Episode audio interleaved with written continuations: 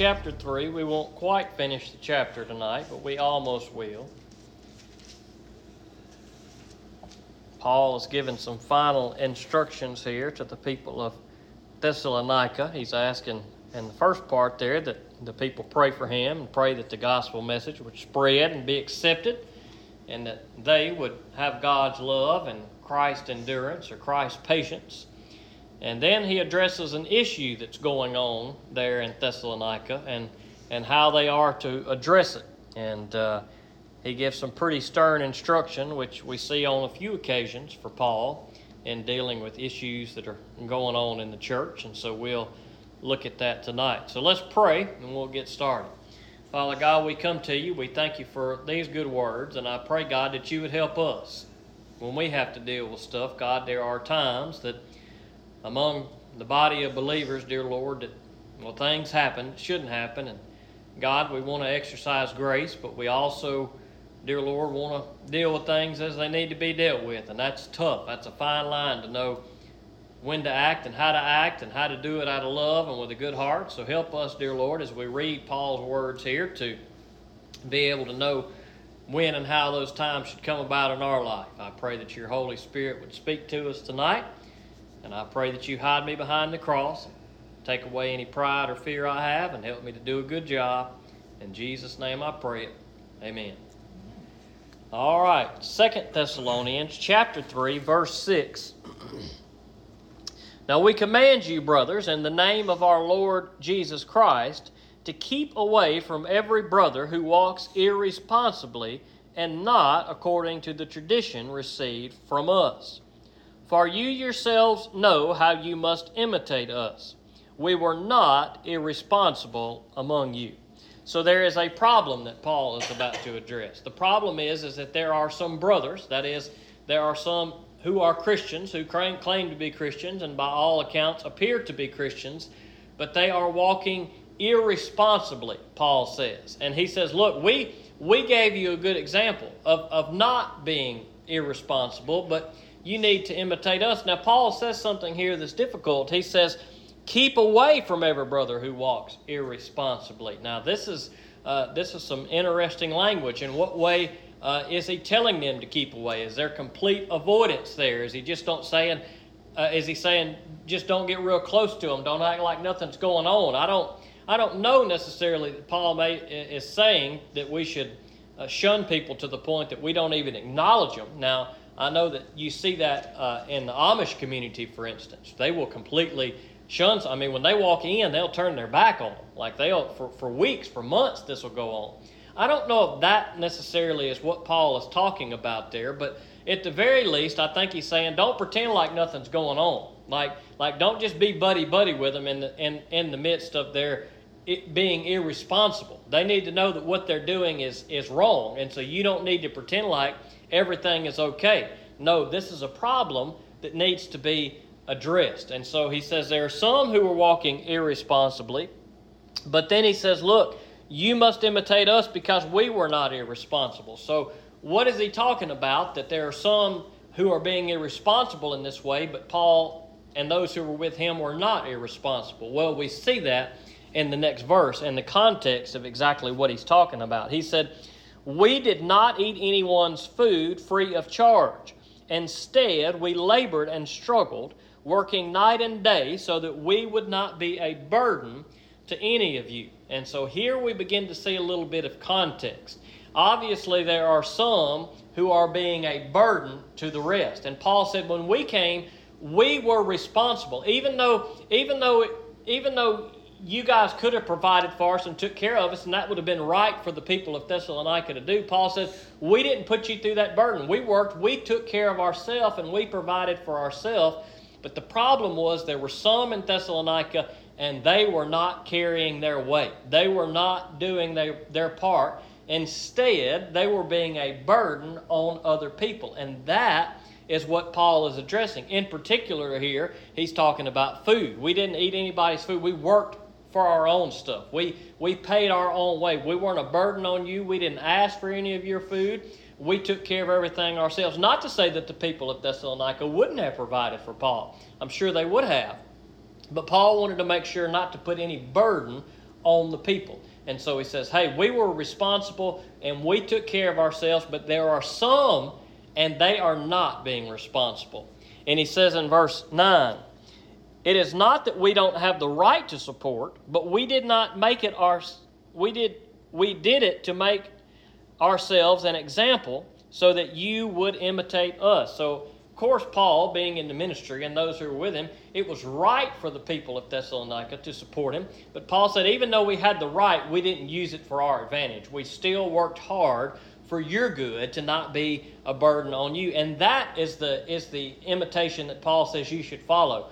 To be to work hard and provide for yourself and not be a burden to others. In fact, he says in verse 10, in fact, when we were with you, this is what we commanded you. If anyone isn't willing to work, he should not eat. Now, that is pretty stern language right there. Paul said there are some who are irresponsible and they are being a burden to those who are trying to work and are trying to do. There are some who are not trying to work and not trying to do. And they still want to eat everybody else's food, even though they aren't contributing anything. They still want to be treated and eat just like everybody else. But Paul says, hey, look, if they're not willing to eat, uh, or excuse me, if they're not willing to work, then they don't need to eat. That's the way that Paul says they're going to learn that they need to carry their weight, that they need to do their part, that they need to be responsible. And so when you have people that don't work, it's pretty easy for them to cause trouble for other people because when you don't work, you got a lot of free time. And a lot of times, people who don't work may not always respect people who do work. And so, if you don't work, you probably don't have a lot of money. You probably don't have a lot of means. And so, in some way, you have to kind of rely on other people. And so, uh, we see, you know, if you if you, if you watch the news in the last couple of years, you see people riot in the streets. Well, for for weeks or months sometimes these people don't have to work. I mean, how are they able to do this? If you if you're working, you you probably are going to get yourself out of a lot of trouble because you're not going to have time for one to get in a lot of trouble. If you if you're working, you're not going to have to worry about being a burden to anybody else because you're able to provide for yourself. And there were some in Paul's day and they weren't working. So they probably had a lot of free time and they were burdening other people who were trying to work. It was making it more difficult on them to, to do their work, worrying with these other folks who weren't wanting to work. And Paul said, We gave you a command when we were with you. So obviously, this was something that was going on when Paul and those uh, were with him at some point because they gave them the command that says, If anyone isn't willing to work, they should not eat. Now, it probably won't take long for somebody to start to work if they miss a meal or two. Uh, probably those who are not wanting to work, not wanting to do, well, if they stop getting free handouts, pretty soon they're going to shape up and they're going to eat because we people are not usually dumb enough to just starve themselves to death. And so eventually they would say, "Hey, I gotta, I gotta, I gotta get back to work. This isn't good behavior." So Paul says, "Hey, this is a hard lesson, but this is a lesson that needs to be carried out." He says in verse 11, for we hear that there are some among you who walk irresponsibly, not working at all, but interfering with the work of others. And that's what we just talked about. Those who don't work were causing trouble in some way, shape, or form to those who do work. Maybe they were getting in their way, maybe just the extra burden of those working having to provide for those who didn't. That eventually will, will, will cause problems. It'll cause big problems. And so uh, Paul says, hey, look, there are some not wanting to work but they need to learn that this is not right, that everybody needs to work, everybody needs to do their part uh, to work together and live together peacefully. Uh, verse 12 Now we command and exhort such people by the Lord Christ that quietly working they may eat their own food. So, what does Paul say? He says, Look, those of you who aren't wanting to work, hey, you just get back to work. Let's all live a quiet and peaceable life. You do your work and eat, I'll do my work and eat, and we can all work together. We don't want to cause any trouble for anybody else. So Paul says, hey, if you're if you're doing this, if you're not working, if you are a troublemaker in the community, then get a job. Then start working and start eating and stop causing problems. In verse 13, he says, Brothers, do not grow weary in doing good. And so uh, perhaps this task was difficult to be patient with those who weren't wanting to do right. And Paul says, Look, don't grow weary in doing good. Perhaps there were some who were working hard, and they, they might have been saying, Well, why am I working hard to provide when these people aren't doing anything and they're still getting to eat and they're provided for as well, too? Maybe that was. Maybe that was what was difficult. But Paul says it was good to work. It's good to work and provide for yourself and live at peace. So don't get tired of doing what is good, uh, both working hard and and you know trying to get these other people back on the right track so that they uh, would in turn work hard and contribute something back to the community. Verse 14 And if anyone does not obey our instruction in this letter, take note of that person, don't associate with him so that he may be ashamed. Okay, that's pretty strong language right there.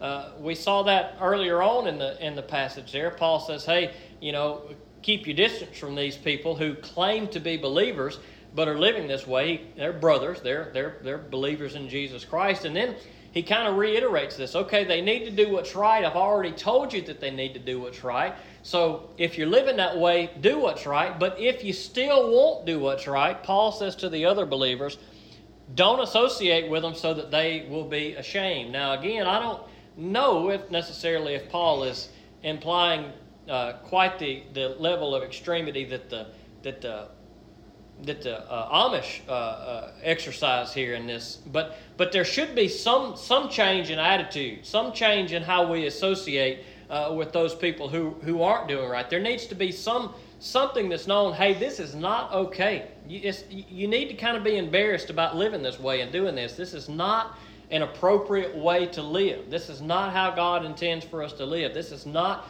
something you should be doing. So you don't need to feel good about this lifestyle, about doing this. Uh, and Paul says, hey, look, don't associate with them. Don't don't treat them like everything is okay and like they're part of the crowd. No, it's not okay, and they're not they're not part of the group. Uh, they they need to be ashamed of the way they're living. That's not a good way to live, and there are possibly times in our life that we need to be ashamed of things we do. That's one thing that there is a great lack of in our world today is there is a great lack of shame.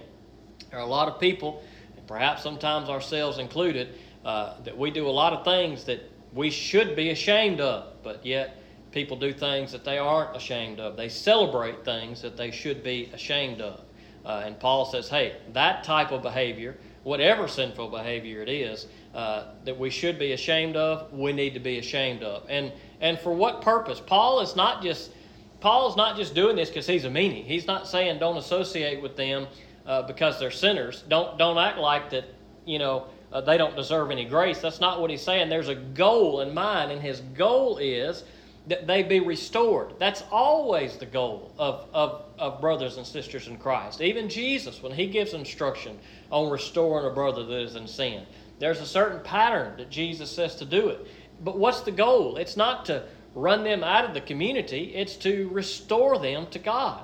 Uh, Paul uses the same kind of language in 1 Corinthians chapter 5, dealing with sin in the church. They have to address it, it has to be dealt with. It can't just run rampant. What's the goal? The goal is always the restoration of the one who has failed. And so you acknowledge that there is sin, uh, you give grace, but you don't sin anymore. You know, Jesus in the story of the woman caught in adultery, they bring her to him, and Jesus said, You who are without sin, cast the first stone. Well, that's a popular verse for us to say, especially when somebody's in sin, or especially if it's us. You know, we say, Well, who are you to cast the first stone? We're all sinners. Okay, well, that's true. And Jesus exercised grace there, but what's the last thing Jesus said? He said, Go and sin no more. Okay, so she received grace but he didn't he didn't pretend like she wasn't sinning. He said, You need to stop doing this, okay? They were the people were right by saying, Okay, she sinned. Okay, well that's true. She did sin. And Jesus didn't pretend like she didn't. Uh, but he said, Go and sin no more. And that's what we need to remember. Okay, if we're caught in sin, there is grace there, praise the Lord, but we need to go and sin no more, not continue to live that sinful lifestyle. And that's what Paul says here. Look, there needs to be some shame, some guilt there, so that we don't continue to live in sin, but that we repent of that sin and that we are restored. And he says in verse 15, he said, Yet don't treat him as an enemy, but warn him as a brother. Okay, so these are not these are not just people who have never heard the gospel. They don't know the love of Jesus Christ. They don't know grace. These are people who are brothers and sisters in Christ. They are just living in sin. So Paul says, don't treat them like an enemy. Just don't be outright mean to them. The, the goal is not to treat them like an enemy and say, hey, you're not part of us anymore because you're sinning. Well, we're all, we, we all sin from time to time, and sometimes that has to be dealt with. But Paul says, warn him as a brother. That's what this is about warning. Hey, do not continue in this lifestyle of sin. And that is true for anybody who is a brother or sister in Christ. If there is a, a path or a pattern or a lifestyle of sin that's in our life, whether it's not working or whatever it may be, well, we don't want to continue down that pattern of sin, and we should not want to see brothers and sisters in Christ continue down that pattern of sin. And that's where it's a fine line to walk because, of course, we, we want to offer grace because Jesus offers grace. But at what point do you step up and say, okay, there has this has to be dealt with in some way, and that's where it's really difficult. And we kind of, I think sometimes as Christians or as churches, we kind of err on both sides. We either say, okay, we're going to give grace, grace, grace, grace, grace, and therefore sin is never acknowledged. It's never acknowledged hey, this is wrong, this is not acceptable. You can't keep living this way. Or sometimes people are just quick to okay, well, we got to deal with the issue, and here's the here's the punishment, punishment, punishment, and shun, shun, shun, and there's no grace. But there has to be both. There has to be some grace. There has to be sometimes some justice, some punishment uh, that is dealt with, and the way that it is carried out, and that requires a lot of prayer and a lot of guidance by the Lord, because we don't want to we don't want to give all grace and, and no acknowledgement of sin, uh, but we also don't want to just completely acknowledge a sin without offering some grace and restoration. It's always about restoration. When Paul talks about such things, when Jesus talks about such things, sin is acknowledged, it is dealt with, sometimes in private, if not in private, uh, even before the whole church, Jesus said. Now, those are pretty strong instructions, and, and, and they should not be what we, as a church, we should never be eager to, let's say, let's bring everything before the church and let's throw everybody under the bus. Well, if that's our heart, and that's not a heart of restoration. That's a that's a that's a heart of an iron fist. And so we kind of got to check ourselves. But Paul gives some hard instruction here, but yet it's part of Scripture and it's instruction that we must that we must take into account along with grace. That hey, sometimes things arise in, Christ, uh, uh in Christian communities, and churches, and bodies of believers, and sometimes those things have to be dealt with. But always in a way to let's be restored so that we can be about God's work. Let's pray.